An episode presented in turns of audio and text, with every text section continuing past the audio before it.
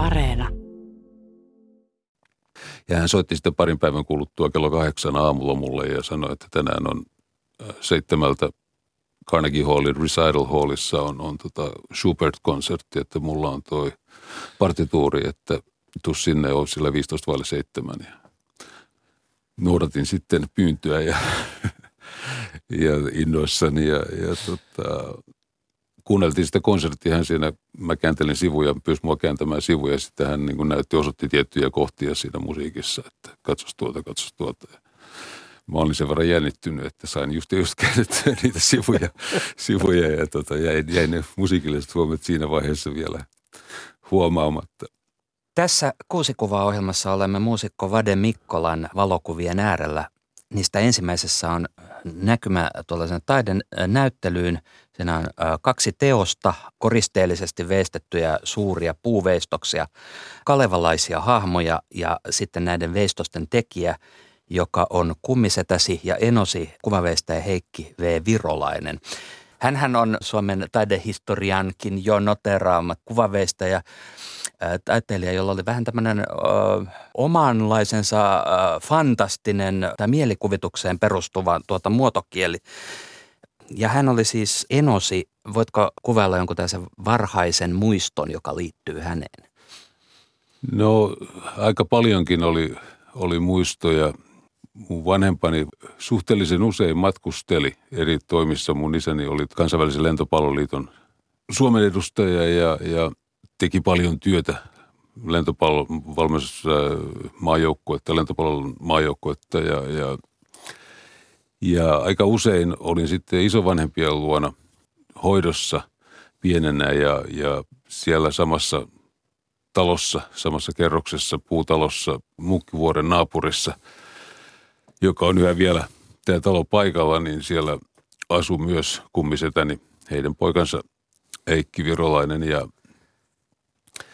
ja siihen liittyy paljon muistoja, tämä puun haju ja äh, maali, tärpätti, piipputupakka, jota hän silloin poltti.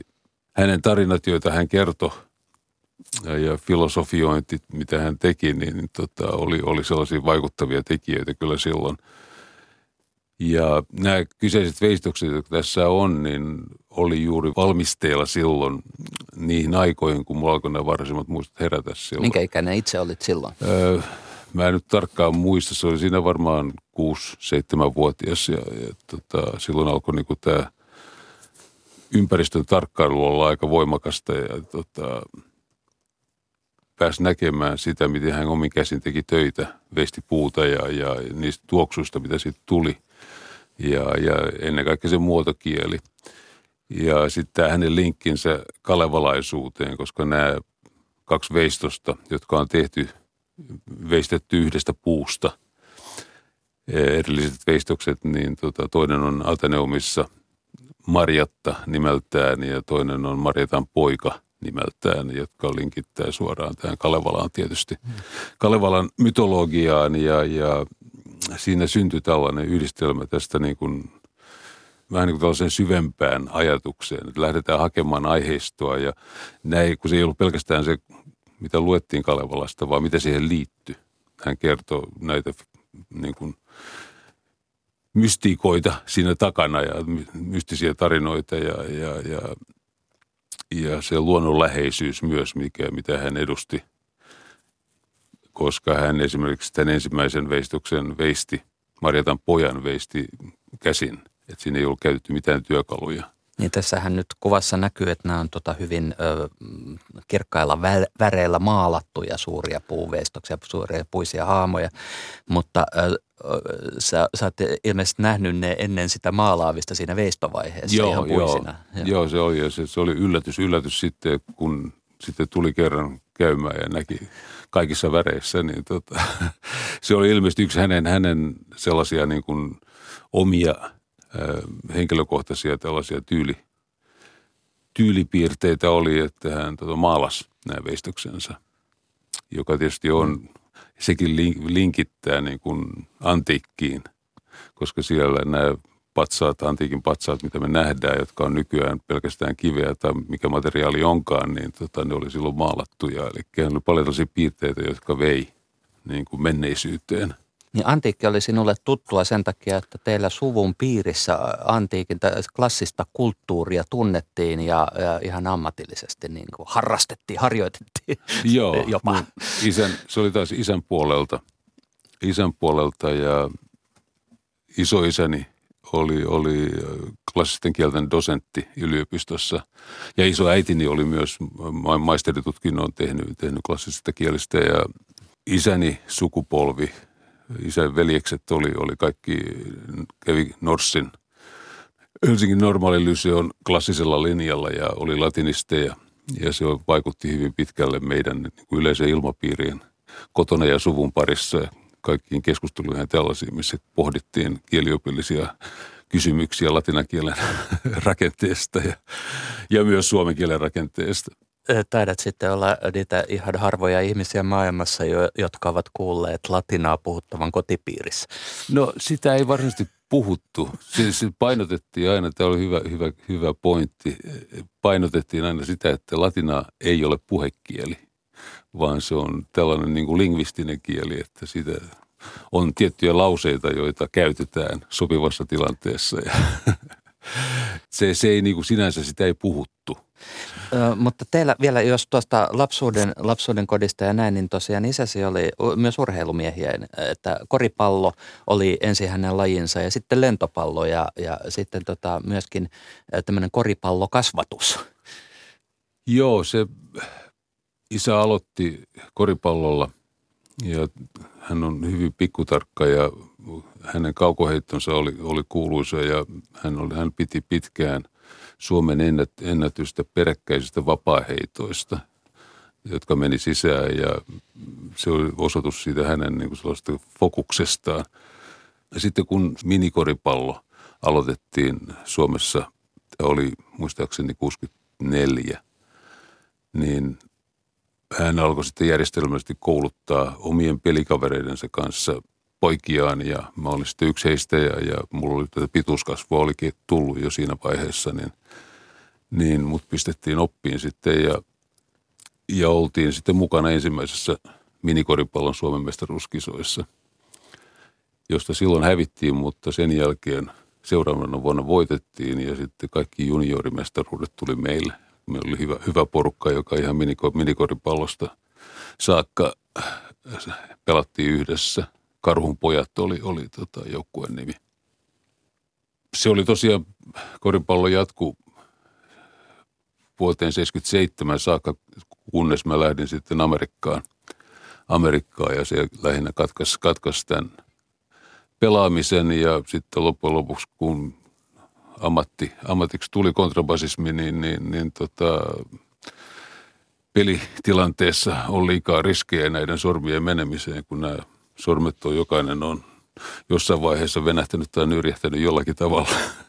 Ja sitä riskiä ei enää uskaltanut ottaa. Viimeinen peli, minkä pelasin, oli tuossa 15 vuotta sitten ja silloin meni keskisormen ensimmäinen nivel oikeasta kädestä ja, ja sillä viikolla oli viisi esiintymistä ja toimin silloin yksisormisena basistina. Elämä on valintoja. valintoja, kyllä.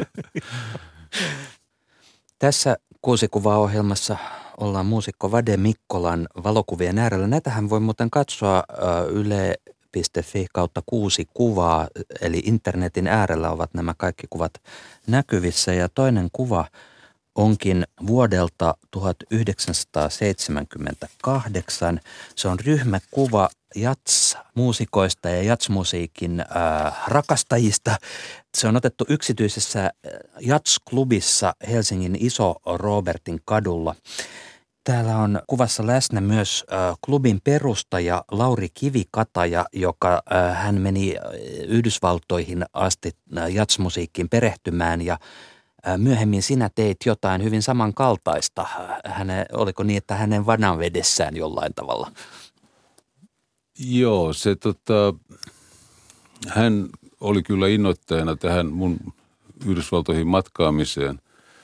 Meillä oli Norsissa se oli vuonna 1971 todennäköisesti, jos oikein muistan, ilmestyi ilmoitustaululle sellainen A4, missä oli isolla kirjaimella jats ja tarjottiin opastusta jatsmusiikkiin ja sanottiin, että ei ole, taidoista ei ole kiinni, että ainoastaan innostusta asiaan tarvitaan ja, ja se oli Lauri, joka oli pistänyt näitä ilmoituksia ja hänellä oli tarkoituksena muodostaa tällainen jats-yhteisö ja kouluttaa nuoria muusikoita jatsmusiikin pariin ja, ja niin kuin myös luoda sitä ymmärrystä tästä estetiikasta, mitä siihen liittyy. Ja tämän hän oli kokenut ihan konkreettisesti vieraillessaan Washington DCissä 60-luvun lopulla, jossa hän oli päässyt yhteyteen tämän mustan yhteisön kanssa ja hänen tällaiseksi mentoriksi oli muodostunut pianisti John Malakai, joka oli 40-luvulla soittanut, soittanut Billy Ecksteinin orkesterin pianistina. Ja tämän pianistin kautta sitten hyvin pitkälle. Laurilla oli mahdollisuus ol, ol viettää aikaa näillä mustilla, mustan ä, alueen klubeilla, jossa hän huomasi sen, sen ilmapiirin, mikä siellä oli tai mikä siellä vaikutti, joka liittyy siihen, että nämä mustat klubit mustilla alueilla oli hyvin pitkälle olohuoneita, jossa ihmiset kokoontu välttämättä heidän kodit, ei ollut niin isoja, niin tota, tämä klubi toimi sellaisena ympäristönä, missä saattoi kokoontua ja pitää hauskaa ja jakaa murheitaan, jakaa ilojaan. Ja se musiikki palveli sitä kokonaisuutta. Laurilla oli ideana tuoda sitten tämä sama periaate Suomeen ja just kouluttaa, lähteä niin kuin nuorista, nuorista muusikoista ja lähteä kouluttamaan siihen suuntaan. Vähitellen sitten tämä klubin toiminta laajentui ja vuonna 1975 saatiin laajennettua tätä Iso Roberttikadun tilaa. Ja aloitettiin tällainen viikoittainen toiminta. Siellä esiintyi Suomen johtavat nimet, Eero Koivistoinen, Heikki Sarvunto DDT ja siellä jopa kävi sitten Helsingissä vierailevia muusikoita, Larry Coryell, Phil Catherine, Ed Thigpen, Frank Sapan orkesterin jäseniä kävi siellä silloin Sapan vierailun aikana ja sitten tuli aika sellainen vaikuttava tila ja, ja tilanne Helsingin musiikkielämässä. Klubin nimi oli siis Little Jack Jazz. Little Jack oli Little Joo, Jack Jazz, Jazz Club. Club. Ja. ja tässä tota, kuvassa, kuvassa on ö, oikealla Jouko Mykkänen, joka toimi, toimi ovi, ovimiehenä tai oven vastaanottajana, sanotaan niin. Ja hän on nykyään Helsingin Sanomien tämä viiniasiantuntija. Ja hänen vieressään Sami Sallantaus, joka piti tätä radioasemaa, joka hänellä oli show. Mä en muista se show nimeä. Joka tapauksessa on toiminut musiikin parissa myös. Lauri Kivikata siinä keskellä. Hänen vas- vasemmalla puolellaan on kuvataiteilija, graafikko Visa Norros. Sami ja Visa toimi siellä tällaisina tarjoilevina henkilöinä ja itse on siinä vasemmalla ja toimi tällaisena ruokatarjoilijana. Mulla oli virpotusjuomat ja, ja, ja paistoin vohveleita ja tarjosin voileipiä siellä samalla kun nimin itseäni tätä ilmapiiriä ja musiikkia.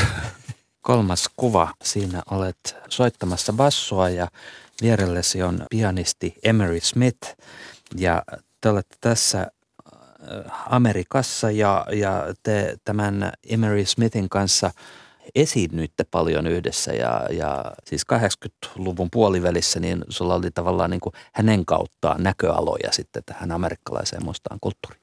Joo, tässä ehkä täytyy johdannoida. Tämä kuva, kuva on tilanteesta, jossa ää, mä olin pyytänyt Emeryä soittamaan mun junior recitalissa, eli, eli niin kuin tässä bachelor-tutkinnossa, niin siinä pidettiin ensiksi junior recital ja sitten senior recital ja olen kutsunut hänet tähän soittamaan ja tässä harjoitellaan sitä materiaalia, käydään läpi mun sovituksia kappaleista siihen, siihen tähän kyseiseen esitykseen.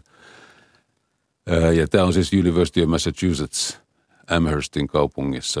Vuonna 1977, kun lähdin Amerikkaan, niin, niin se oli hyvin pitkälle, tai se tapahtui henkilön Roger Bennettin kutsusta.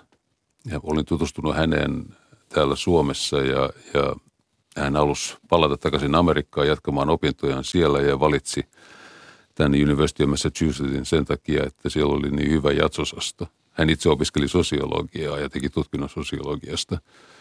Tämä jatsosasto houkutteli, siellä oli rumpali Max Roach, pianisti Billy Taylor, saksofonisti Archie Shepp oli siinä vaiheessa opettajina siellä ja, ja se oli hyvin rikas tämä jats-elämä sen yliopiston puitteissa ja sinne menin sitten 77, mun piti olla siellä vain kuukausi katsomassa, haistamassa niin kuin ilmapiiriä, mutta tota, se venyikin sitten vuoden mittaiseksi.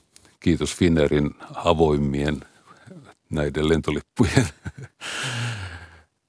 ja siellä jo tässä vaiheessa, mä en virallisesti ollut koulu, kouluun kirjautunut silloin, mutta kävin luennoilla paljon, Archie Shepin luennoilla ja, ja sellainen pianisti, musikologi kuin Roland Wiggins, joka toimi muun muassa John Coltranein ohjaajana yhdessä vaiheessa, joka antoi tällaisen kokonaiskuvan muusikon ammatista. Johdatti niin kuin tällaiseen yksityiskohtaiseen teorian tutkimiseen. Ja tässä vaiheessa pääsin soittamaan muun muassa Oscar Petersonin kanssa eräällä oppitunnilla ja Max Roachin kanssa myös, joka tota, oli aika molemmat hienoja kokemuksia ja erittäin opettavaisia kokemuksia ihan yhdestä kappaleesta. Kun soitti heitä näiden herrojen kanssa, niin aukesi suuri alue musiikillista sitä käytäntöä, mitä basistilta vaaditaan ja mikä on se linkki muihin instrumentteihin. Sitten vuonna, vuoden kuluttua niin joudun sitten palaamaan Suomeen käymään armeijan, en halunnut jäädä karkuriksi, karkuriksi ja tota, kävin sen suorittamassa. Ja... 78, se oli sitä aikaa, mistä tuo edellinen kuva oli, että tästä niin kuin tavallaan on tuo... Joo, se oli tota, hyvä huomio. Ja. Me järjestettiin sitten, kun mä palasin, niin me pidettiin hetken aikaa sitä klubia Roballa, öö, pyöritettiin sitä ja sillä tavalla me soitettiin itse siellä. Ne ei ollut ulkopuolisia soittajia, vaan me oltiin Lauri ja minä ja hänen, hänen veljensä – Tuomas soitettiin siellä. Se sitten kesti, se oli pari kuukautta, koska sitten armeija alkoi ja, ja tota, sen jälkeen hän, Lauri lopetti tämän vuokrasopimuksen sitten ja, ja, ja tota, se jäi, jäi pois tämä klubi.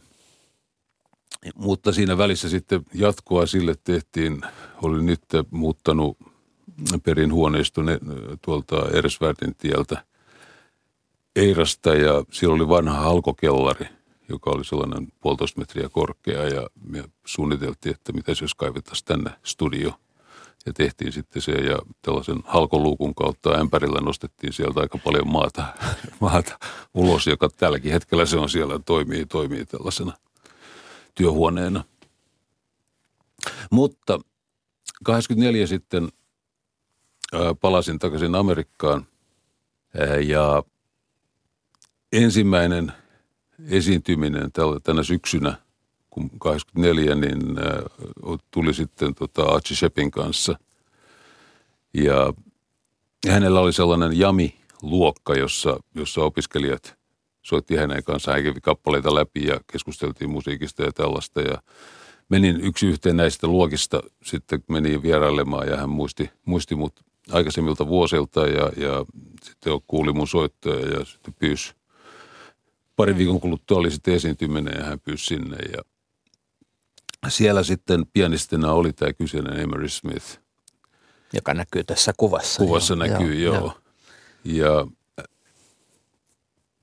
tutustui häneen sitten ja me vaihdettiin puhelinnumeroita ja, ja hän sitten soitti parin viikon kuluttua ja sanoi, että, että tota, nyt täytyy koittaa järjestää, tota, ruvetaan soittamaan duona. Ja tota, että katsoisi, jos siellä on jotain paikkoja, missä voitaisiin aloittaa tällainen yhteistoiminta. Ja se oli aika uskomaton sattuma, että pianisti, jonka kanssa oli soittanut duokeikkoja, joka oli opiskelija, niin oli juuri lähdössä pois. Ja siellä oli paikka avoimena pianistille ja sain järjestettyä sitten tämän Emerin sinne soittamaan. Ja, ja siitä lähti sellainen jatsharmonian, jatsmusiikin, jatsestetiikan peruskoulutus, joka, joka tota, laajensi mun repertuaaria, koska hän oli uskomaton, uskomaton tämä kappalevarasto. Ja, niin hän, hän oli kokeneempi kuin sinä siinä vaiheessa. Joo, siis hän on, hän, on, hän elää vielä ja täyttää nyt 90 ensi ja, vuonna. Ja.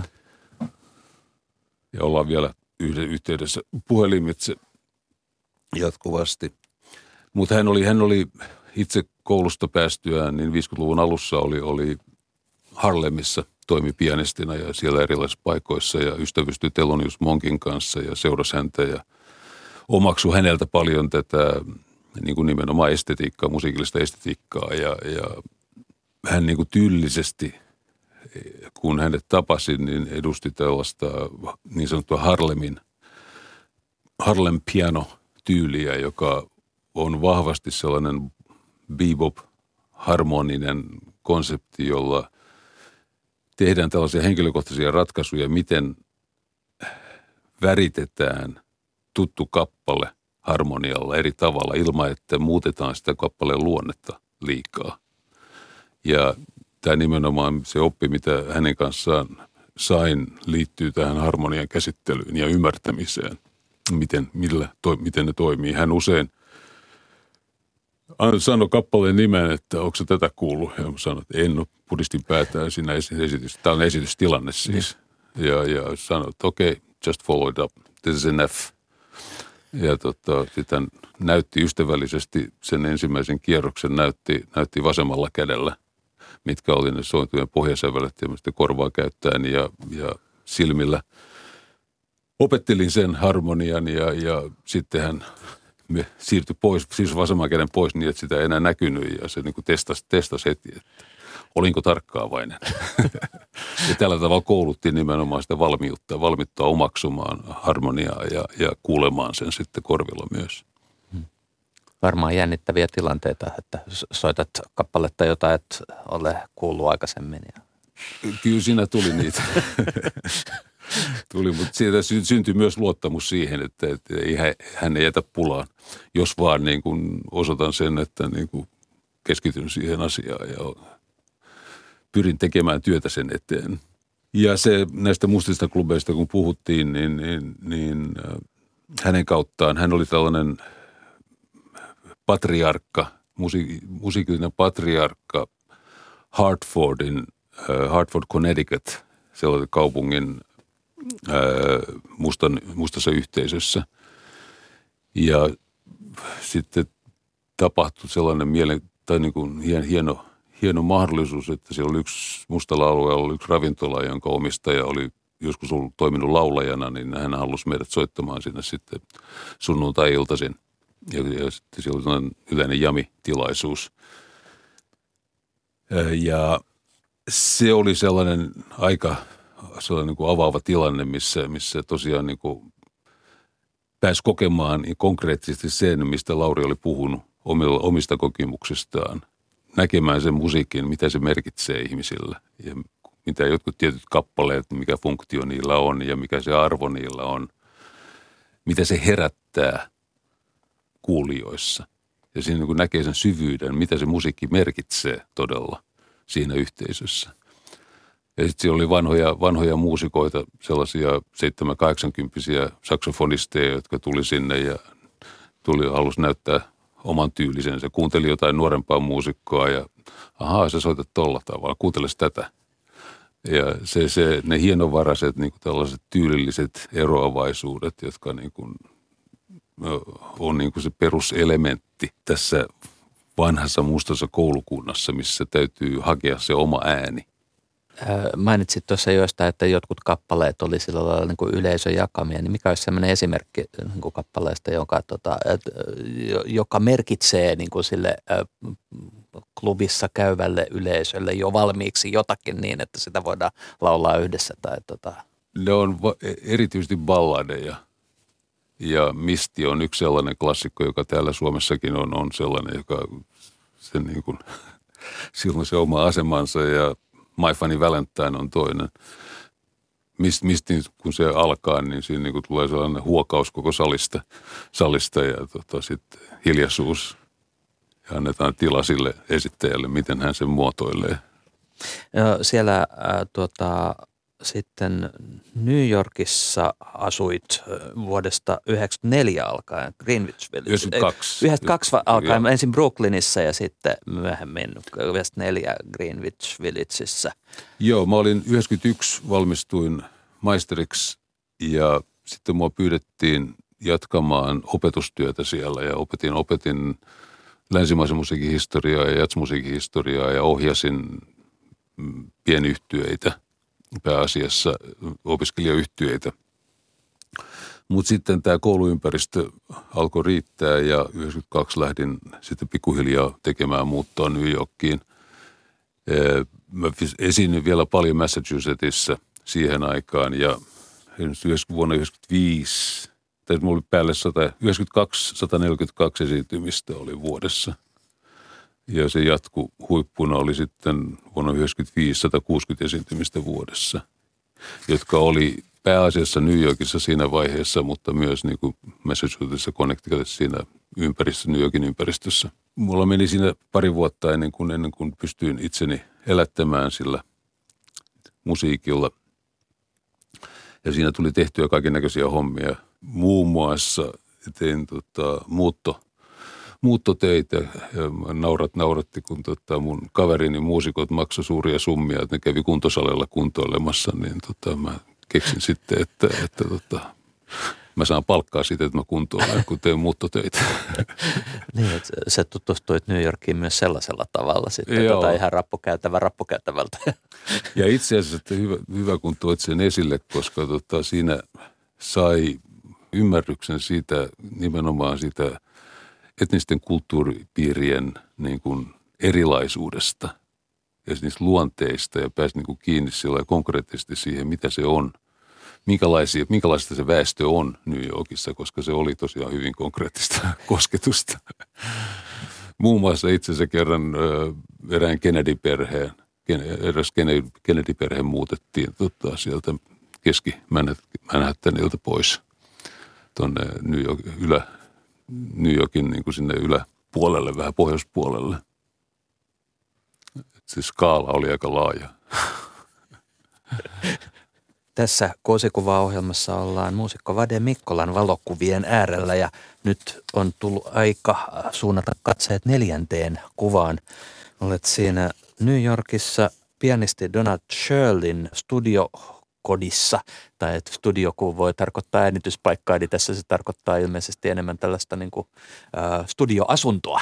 Joo, tai siis se, itse asiassa nämä oli, oli työhuoneiksi tarkoitettuja, mutta monet taiteilijat oli, oli sitten muuttanut ne asunnoiksi, että se ei ollut kiellettyä asua siellä. Te ja, istutte tässä tällaisen koristeellisen sohvapöydän ääressä ja, ja tuota, siellä on selvästi niin kuin hyvin paljon kaikenlaista tuota, henkilökohtaisia niin kuin esineitä näkyvillä. Että tämä on, tämä on niin kuin, miten sanoisin, aktiivisella otteella sisustettu koti. Erittäin aktiivisella ja, ja tota, tämä oli tämä visuaalinen estetiikka oli hyvin tärkeää herra Shirleylle. Mä olin vuonna 1991, kun olin vielä Amherstissä, niin eräällä olin harjoituksissa erään kitaristin kanssa ja hän oli löytänyt kirpputorilta sellaisen kuvan, jossa Shirley oli kannessa ja siinä oli basisti nimeltä Richard Davis, eli pianobasso duo. Ja mä sen kannen tyylistä näin, että se oli jostain 50-luvun alkupuolelta. Ja ihmettelin, kun mä en ollut aikaisemmin törmännyt pianobasso duoon siltä aikakaudelta vielä. Se ei ollut silloin niin paljon käytössä se, se yhdistelmä – varsinkaan tällaisten LP-levytysten puitteissa. No mä pyysin sitten lainaksi sitä sitten ja ää, nauhoitin sen kasetille ja rupesin kuuntelemaan sitä ja se musiikki alkoi kiinnostaa sen takia, että se oli yhdistelmä klassisia elementtejä, eurooppalaisia klassillisia elementtejä ja jatsmusiikin elementtejä tai mustamusiikin elementtejä yleensä.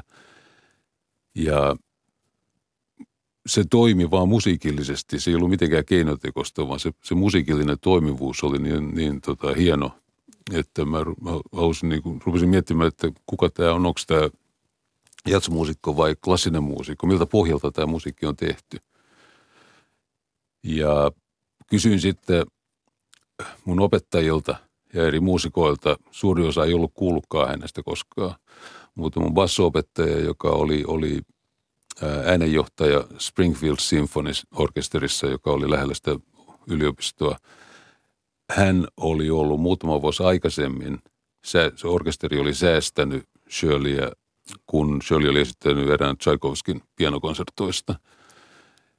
Ja sen verran sai tietää, että hän ilmeisesti on vielä elossa ja, ja toimii.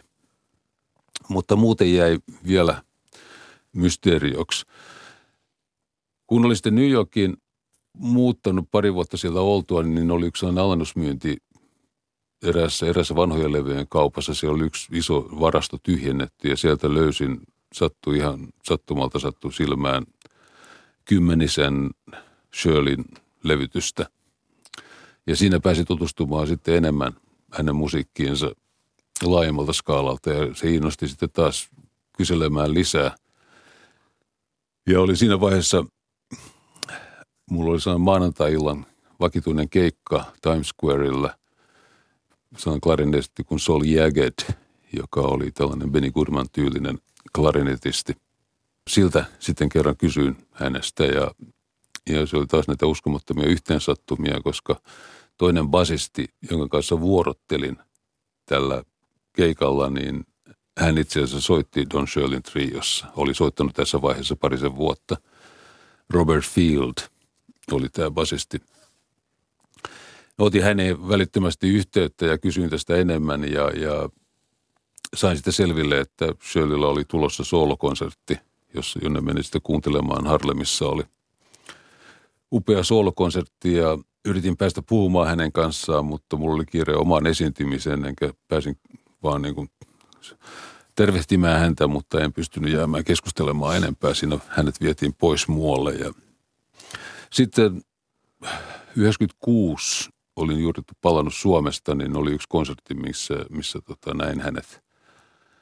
Näin hänet ja hän oli, huomasi, että hän oli väliajalla nousi lähteäkseen, lähteäkseen sieltä ja kiirehdin sitten sinne tota, aulaan ja sain hänet kiinni ja, ja tota, esittelin itseni ja sanoin, että on kuullut hänen musiikkia ja olisin erittäin kiinnostunut tietämään, että miten, millä periaatteella hän sen muodostaa ja rakentaa. Ja tota, hän sanoi, että oh really? Well, let's sit down and talk. ja sitten istuttiin alas ja puhuttiin ja vaihdettiin sitten loppujen lopuksi puhelinnumeroa. Ja hän soitti sitten parin päivän kuluttua kello kahdeksan aamulla mulle ja sanoi, että tänään on äh, seitsemältä Carnegie Hallin Recital Hallissa on, on tota Schubert-konsertti, että mulla on toi partituuri, että tuu sinne, on sillä 15 vaille 7. Ja noudatin sitten pyyntöä ja, ja innoissani ja, ja tota, kuunneltiin sitä konserttia, hän siinä, mä kääntelin sivuja, pyysi mua kääntämään sivuja, ja sitten hän niin näytti, osoitti tiettyjä kohtia siinä musiikissa, että katsos tuota, katsos tuota. Ja mä olin sen verran jännittynyt, että sain just, just käytettyä niitä sivuja, sivuja ja tota, jäi, jäi ne musiikilliset huomiot siinä vaiheessa vielä huomaamatta. Mutta sen konsertin jälkeen sitten mentiin yläkertaan Carnegie Hallissa. Siinä Carnegie Hallin takana on kaksi sellaista tornirakennusta, jotka on näitä Carnegie Hall Studios. Ja hän oli siellä asunut siinä pohjoispuolen asunnossaan vuodesta 1955 jolloin hän oli perinnyt sen asunnon Errol Garnerilta. Ja siellä alkoi sitten tämä oppimäärän läpikäynti ja hän nimenomaan tai tarke, kysyi vielä tarkemmin, mitä, mitä tota, mistä on kiinnostunut ja, ja tota, lähdettiin sitten seuraavalla viikolla lähdettiin Harlemiin eräisen kirjakauppaan, josta hän sitten valikoi mulle kirjat. Luen nämä ja sitten keskustellaan lisää. Ja tota, siinä oli ensimmäinen kirja oli sellainen, mikä käsitteli afrikkalaista uskontoa ja musiikkia. Ja, ja sieltä aukesi perusasiat ja sitten hän jatkoi siitä. Ja jotain tämän tyyppistä te keskustelette tässä kuvassa, että tuota...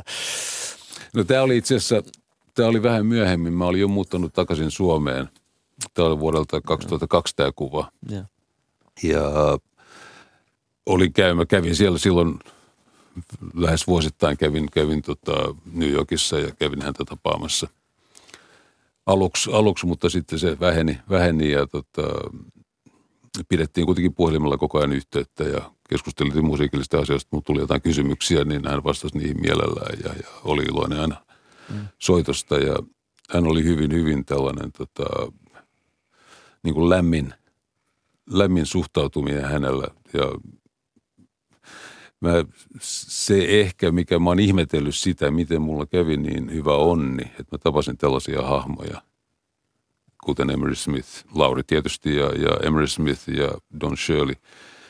Ja ehkä se,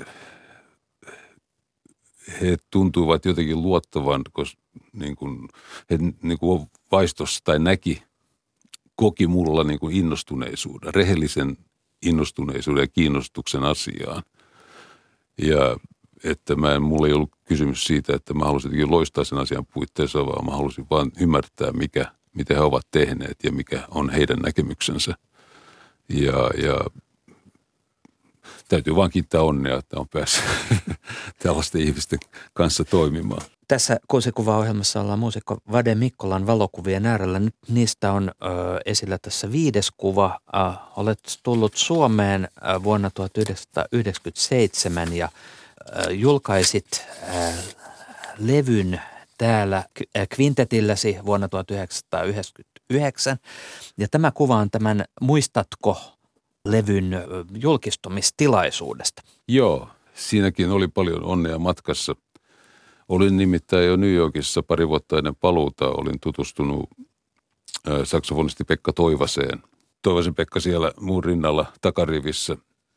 Ja sitten hän itse asiassa esitteli mut pianisti Lasse Hirvelle. Hän järjesti keikkoja, minne kutsui sitten eri muusikoita, niin että mä pääsin tutustumaan ihan konkreettisesti musiikillisesti myös. Ja Lasseen tutustuin sitten myöhemmin ja hänen kanssaan paljon olen tehnyt tähän päivään saakka yhteistyötä. Meillä on hyvin saman samankaltainen äh, tämä musiikkinäkemys jatsista nimenomaan. Keskellä on rumpali Tomi Parkkonen, joka perusti oman yhtyön sitten, missä mä olin mukana ja siinä sitä kautta tutustuin muun muassa pianisti Eero Ojaseen ja, ja saksofonisti Joonatan Rautioon ja tämä ja Markku Juhason tietysti oli, oli tässä vaiheessa oli johtava trumpettisolisti Suomessa – ja onneksi, onneksi sain hänet mukaan tähän ensimmäiseen yritykseen täällä Suomessa. Te olette tässä hyvin iloisissa tunnelmissa, että tota, levy on ö, nyt julkistettu ja tässä on tämmöinen joku vähän lennokas poseeraus meneillä. Joo, kyllä se, se esiintyminen oli onnistunut ja, ja se, se oli vähän niin kuin uusi asia tuossa vaiheessa. Keräsin sellaisia kappaleita, mitkä mulla oli itselläkin muistikuvassa menneisyydestä ja, ja tein niistä jatsovituksia. Ja, ja se uutuudellaan silloin, silloin niin kuin, äh, vaikutti ja, ja tässä sitten kun saatiin ne onnistuneesti vielä elävänä esitettyä, niin tota, se oli, oli riemukasta lopputulos sitten.